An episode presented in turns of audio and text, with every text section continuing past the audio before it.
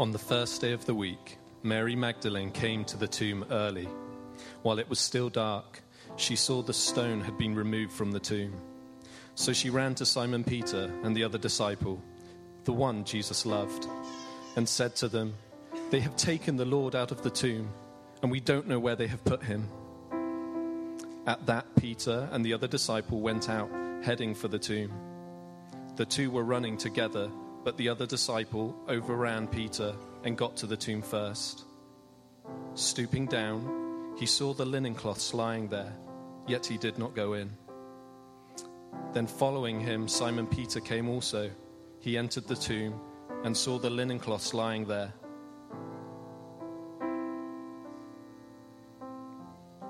The wrapping that had been on the head, on his head was lying with the linen cloths, but was folded up in a separate place by itself. The other disciple, who had reached the tomb first, then entered the tomb and saw and believed. For they still did not understand the scripture that he must rise from the dead. Then the disciples went home again. But Mary stood outside facing the tomb, crying. And as she was crying, she stooped to look into the tomb. She saw two angels in white sitting there, one at the head and one at the feet where Jesus' body had been lying. They said to her, "Woman, why are you crying?" "Because they have taken away my Lord," she told them, "and I don't know where they have put him." Having said this, she turned around and saw Jesus standing there, though she did not know it was Jesus. "Woman," said Jesus said to her, "why are you crying? Who is it you are looking for?" Supposing he was the gardener, she replied, "Sir, if you have removed him, tell me where you have put him, and I will take him away."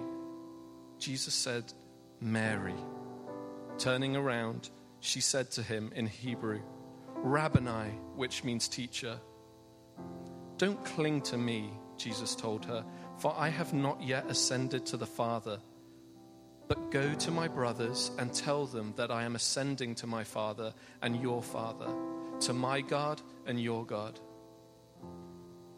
Mary Magdalene went and announced to the disciples, "I have seen the Lord," and she told them what he had said to her.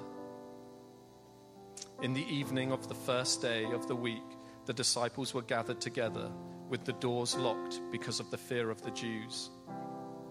Then Jesus came, stood among them, and said to them, "Peace be with you."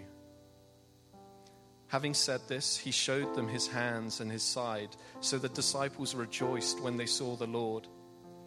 Jesus said to them again, "Peace be with you. As the Father has sent me, I also send you." Jesus performed many of many other signs in the presence of his disciples that are not written in this book. But these are written so that you may believe Jesus is the Messiah, the Son of God, and by believing you may have life in his name.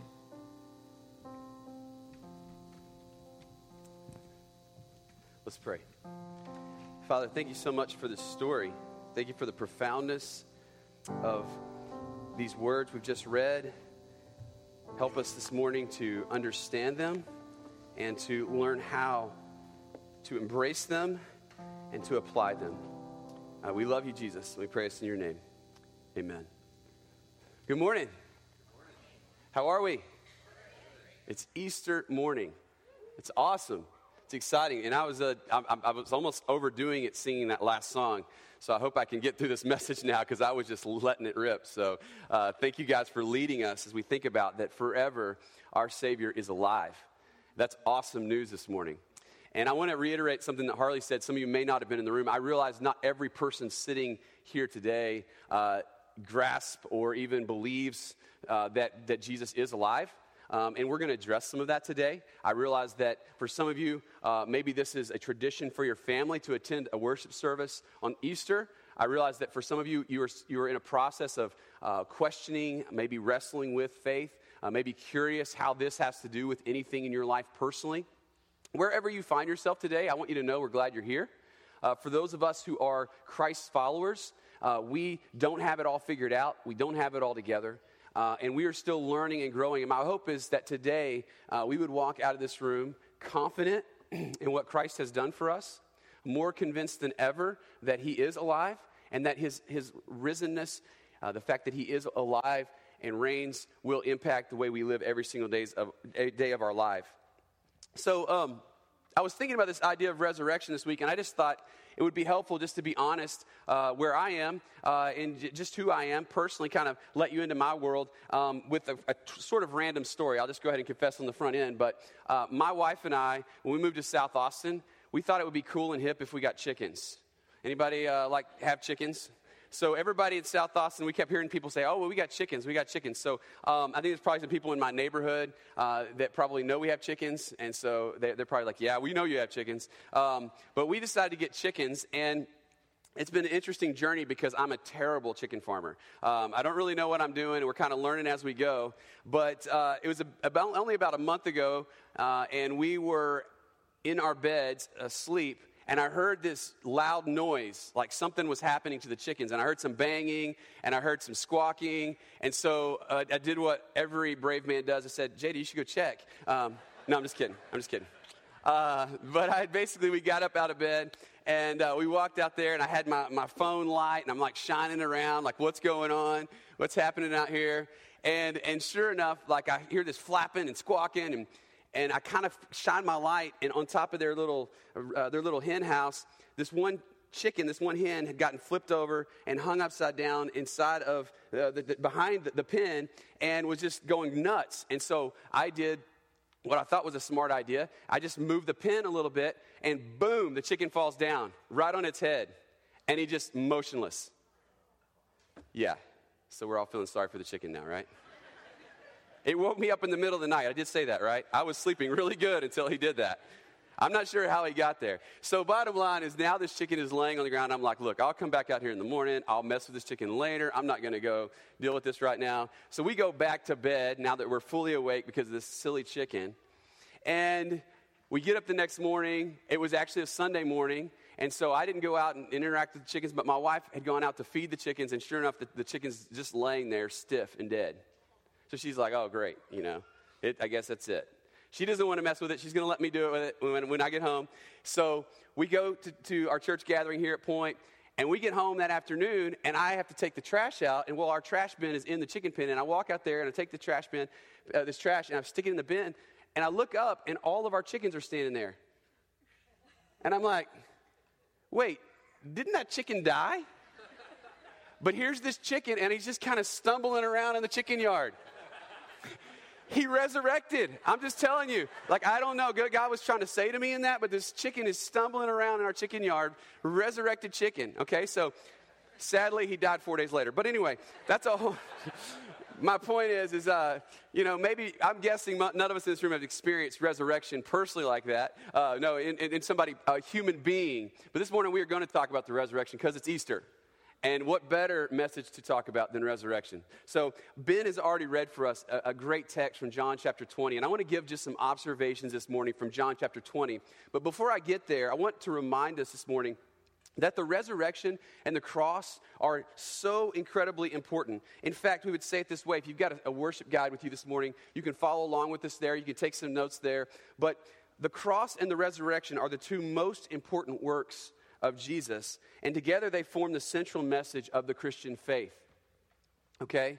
And so when we think about what is it that we believe as Christians, as Christ followers, and again, not everyone in this, this room is, is a Christ follower, I'm guessing. I'm guessing some of you are, are just exploring faith, but wherever you are, I want you to know that the central message to the Christian faith is actually not about what man has done, but what God has done, and specifically what God has done through Jesus and him coming as a man to the earth, living a sinless life, dying on a horrific cross, which we celebrated, uh, which I know sounds weird to say celebrate, but we really reflected on, remembered, and celebrated the, the impact of the cross on Friday. And now this morning, we are here on Easter Sunday morning celebrating the resurrection. And these two works of Jesus, these two acts, are the most important things that he did while he was on the earth, because by his death, he paid our penalty. And by his life and his resurrection, he broke the power of sin once and for all.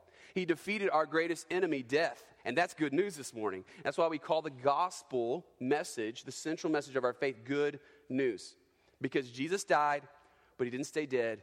He rose again. You with me? So this morning, as we think about that, we realize that the cross is our victory and the resurrection is our triumph. And we need both of those things together to live in light of what God has called us to, to live, and how he's called us to live, what he's called us to do with our lives. So let's be honest this morning, though. I want to be completely candid with you. Uh, this whole resurrection thing, it, it brings us to a crossroad of faith. Uh, you guys ever been at a crossroad in decision-making in your life? I'm sure all of us have, right? Uh, you have decisions that you make about, uh, are you going to get married or not? Who are you going to get? Who are you going to marry? Uh, if you went to college, where are you going to go to college? That's a sometimes a crossroad moment. You have to make a decision. What about what profession uh, you're going to work in for your with your life? And then once you actually get Uh, the education you need and you've determined that profession, what about which job to take and where do you live and, and how many kids do you have? Do you have kids? All those things. You have decisions that you have to make in life, don't you?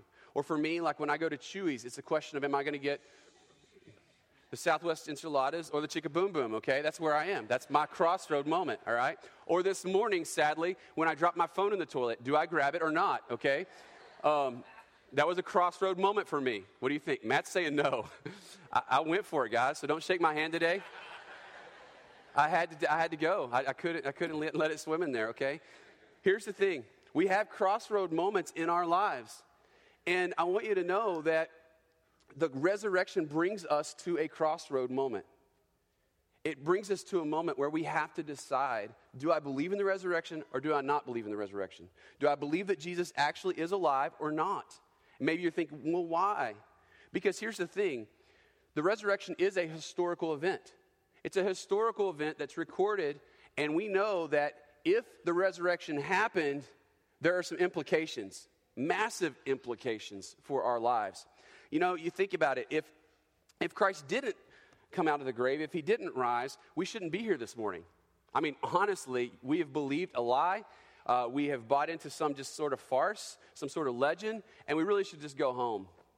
I know that may sound kind of, you know, like harsh or dramatic, but it's really not. It's the truth. If if Christ is not alive, then obviously there's no reason for us to sit in this room, sing songs about him, talk about him, and act like we've got some sort of cool message to talk, to discuss, because we really don't. At the end of the day, it's game over. We're done. But this is significant because if Christ has come out of the grave, and we're going to come back to this in a minute, if he is resurrected, if on that Sunday morning when they showed up, the tomb was empty, which I believe it was, if it was, then that means that we have to seriously take to heart every other scripture in this thing we call the Bible. We have to seriously consider it. We have to weigh through it, whether we like it or not, whether we agree with it or not. We have to consider it because the resurrection speaks into all of humanity that God is real and that he is powerful. And he can raise people from the dead. But let's be honest this morning. Let's be really honest. The resurrection can cause confusion. In John chapter twenty, we see Mary showing up early in the morning, right? It's still dark outside. She walks up to this tomb. I'm sure she could just see sort of this black outline of a tomb, and the stone is removed. And in that moment, under this sort of cloud of darkness, she recognizes that something is not right. And we would we would know, of course, because we've got the, the advantage of being able to look back and see that clearly the stone had been rolled away. Clearly something had happened to Jesus' body. But in that moment, she is completely confused. In fact, she's so confused, she runs back to the disciples and she says, look, somebody has taken his body. And then the disciples show up on the scene, which I, by the way, I love. It says in there, John wrote this chapter that we just read, and it says that Peter and John, two of Jesus' best buddies, closest friends, they were the ones who were right there alongside of him in the Garden of Gethsemane. They were with him when he was healing the sick, when he was raising Lazarus from the, the grave. They saw all these miracles, right? And here they are. They run because they want to see it for themselves. And I love how John says, and the other disciple, obviously referring to himself, outrun, outran Peter. Right? He just had to throw that in for us because he's a man and he's competitive. So he just says he's a little faster than Peter. Um, but he, they get to the grave, and when John gets there, he's a little f- afraid to go in. Guess who's not afraid to go in? Peter, because throughout his entire life, he was always willing to take a risk, step, take a step of faith. He's the one that got out of the boat when Jesus was walking on the water. He was the one who piped up and said, you're the Messiah, Son of the living God. He made a declaration when Jesus said, who do you say that I am? So we see this pattern in Peter's life. He's not afraid, and so he walks right on into the tomb, and he starts looking around, and what does he see there? Well, he sees grave clothes that are just lying there with no body in them, and he sees the head wrapping, which is a very interesting detail that John adds, because it says that the head, the head wrapping was not with the rest of the garments, and it was ni- nice and neatly folded. I got a feeling, just as a side note here, that if Jesus had been taken, or if he was like in a hurry, something, he wouldn't have stopped and like fold this thing up, put it there. I mean, it's there. It's a good, good little t- tidbit that reminds us again of the significance of of all the different pieces of these eyewitness accounts that point us to the reality of the resurrection. But what we notice in this is that both Mary and the disciples struggle with some confusion. It even goes on to say there in the text that they didn't quite fully get that, that Jesus had to be resurrected on the third day according to the scriptures. The scriptures weren't fully embedded into them to the degree that they really embraced it. Now that's encouraging to me because, let's be honest, these guys walked with him for three years. They heard him teach. They heard him talk about who he was and what he was going to do, and yet they still struggled. Anybody else struggle with confusion and doubt? Anybody else struggle sometimes to really believe that this happened? You see, part of being human is confusion. Part of being human is doubt. Part of being human is not fully understanding and comprehending because we have a limited perspective. You see, the resurrection was a historical fact, but it was also supernatural. And all of us love and want the supernatural. I mean, that's why probably some of you in this room went to go see Superman, Batman this weekend, right? You guys went and saw it? No? Okay. All right. And and we like superheroes. We like supernatural. We like these different ways. We, but but honestly, wrapping our brains around the supernatural reality of the resurrection is something that's very difficult. It's very challenging to us. Our rational minds start to come up with all these reasons why it cannot be true, why it cannot be right, why we cannot believe that it actually happened. And so there is incredible confusion. And even with all this confusion, I, I believe that we can examine the resurrection seriously, and we can actually find confidence, because the resurrection for me, over the course of my life, and I grew up in the church, and I heard all of the answers, and I heard people teach about it, and I almost got to the point where I was sort of just numb to it. You know what I'm talking about?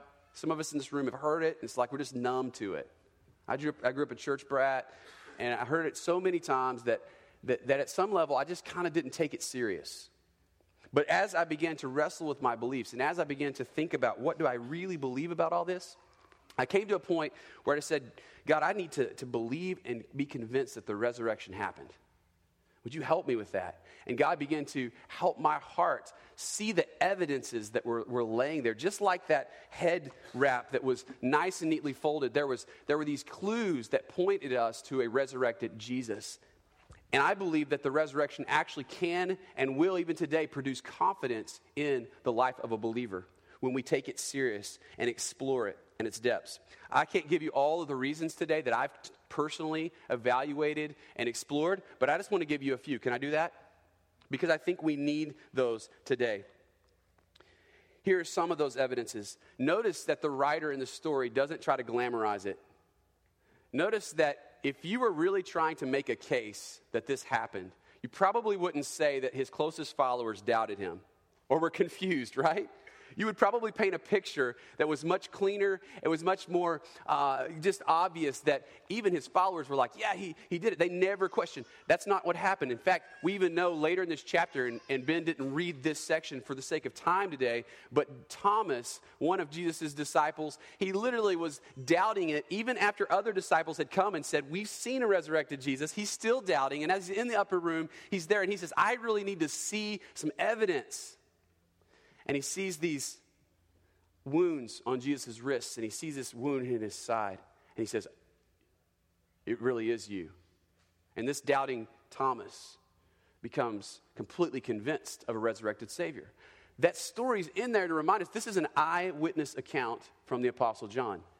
He wasn't trying to glamorize it. He wasn't trying to clean it up. He wasn't trying to filter it, just like the rest of the Bible, by the way. Sometimes we read the Bible and we try to give it this nice, pretty picture, but people are, are messed up. Humanity is messed up, and, and so we see some of these ha- these things happening in the story.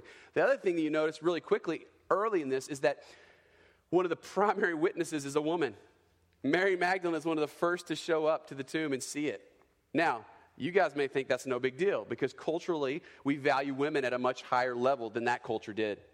In that day and time, women were property, and in the court of law, if they were called, they, they wouldn't ever have been called to be a witness because they could not be considered a credible witness.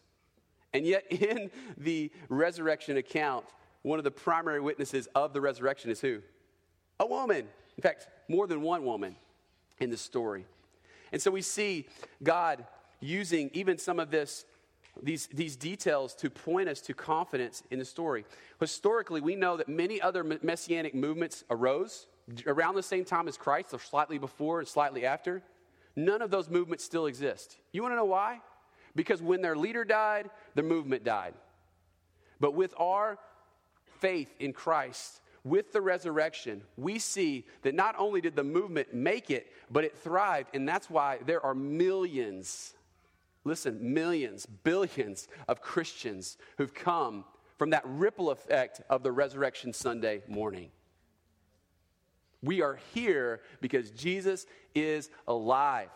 Now, you think that these jokers who abandoned Jesus while he was in the midst of his difficult circumstances, going to the cross, standing trial before the Jews, standing trial before the Romans, and they leave him and they say, we don't want to have anything to do with this. We are scared. We're fearful. We're going to get crucified. You think those same guys didn't see a resurrected Jesus that caused them to be so emboldened that they were willing to go out into the public square in Jerusalem just fifty days later and proclaim the gospel message and saying, we don't care what you do to us. You can beat us. You can throw us in jail. You can kill us for all we care because we know we saw resurrected Jesus and you're not going to shut us up.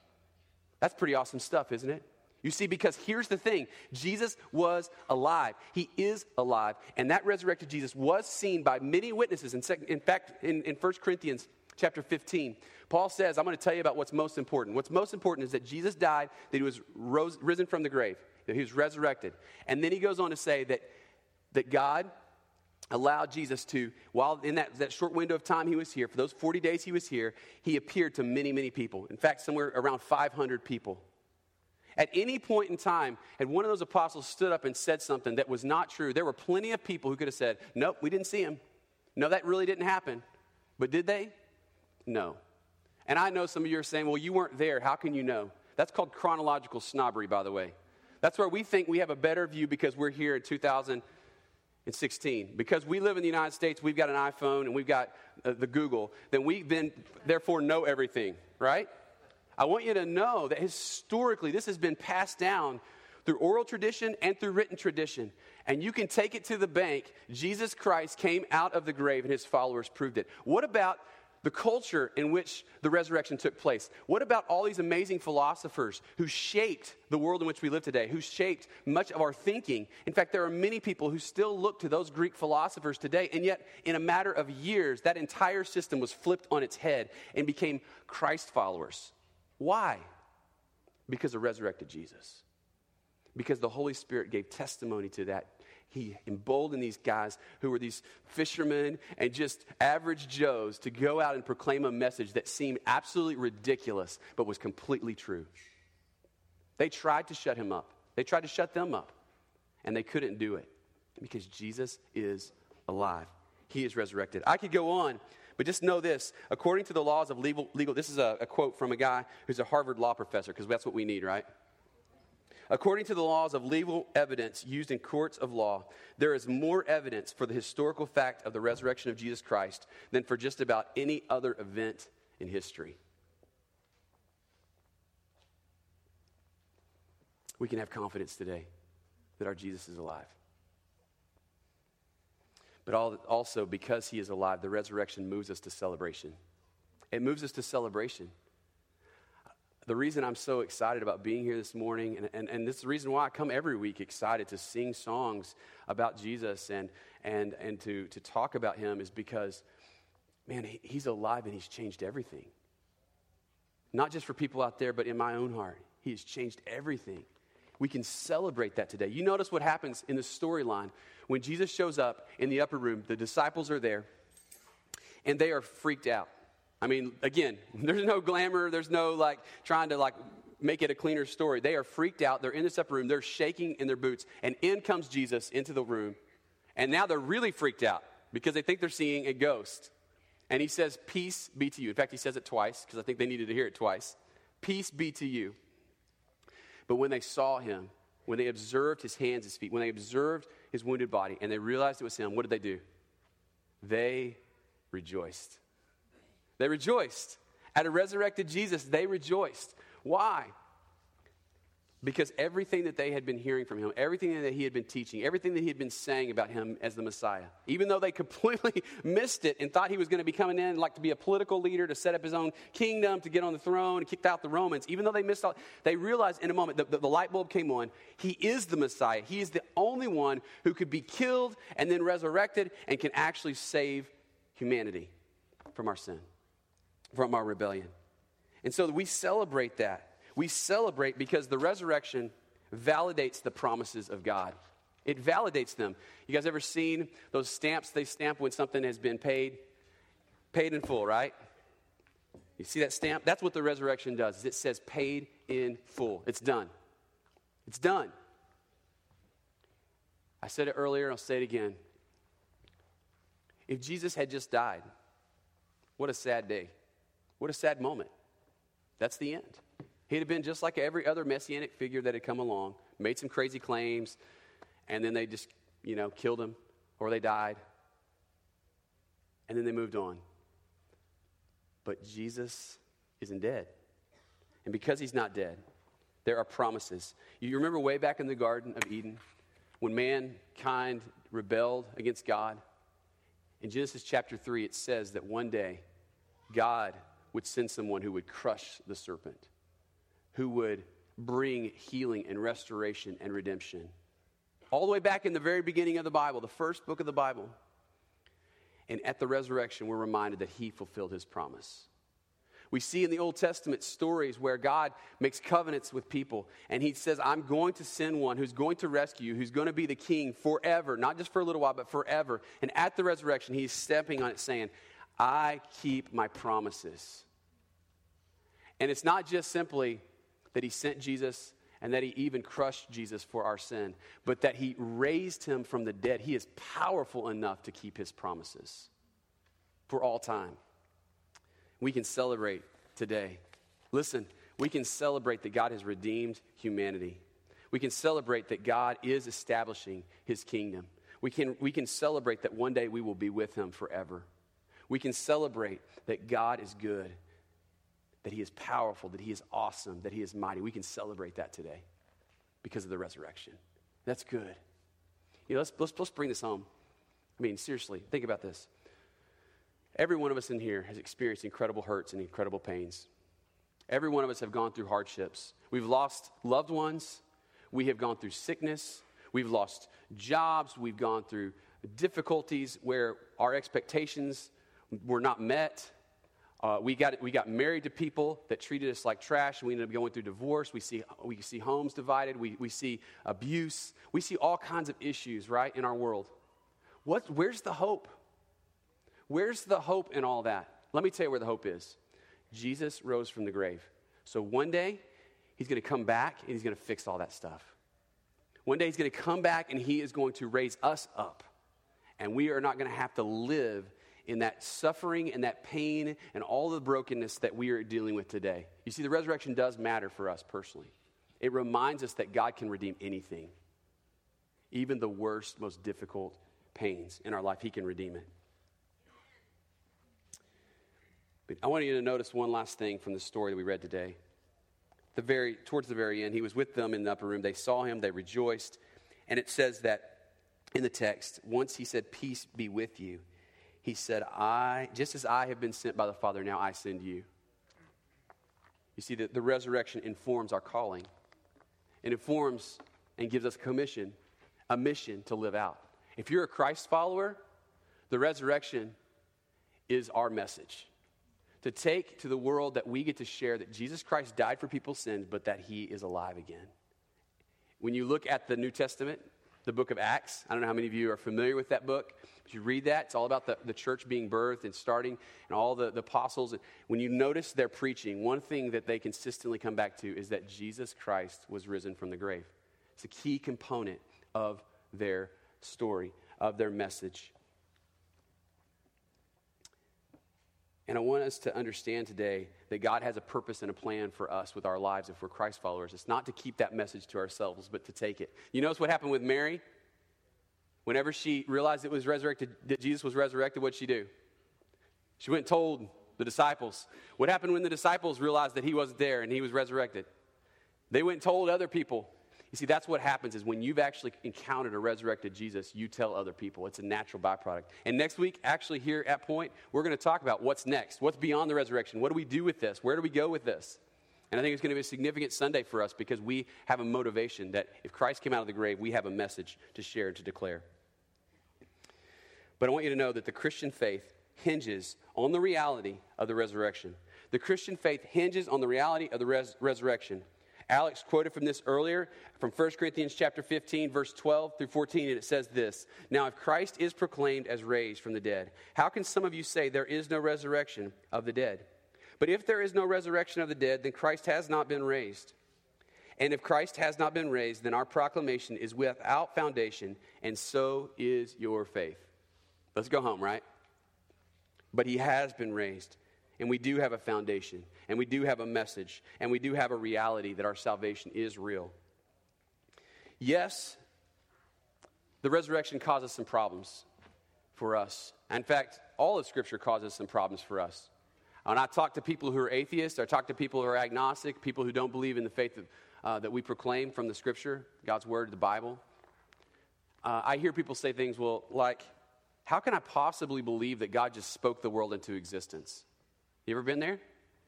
I've heard people say, well, how could Noah build a boat and then God bring rain and they're the only people that survive? Like, that's just a crazy story.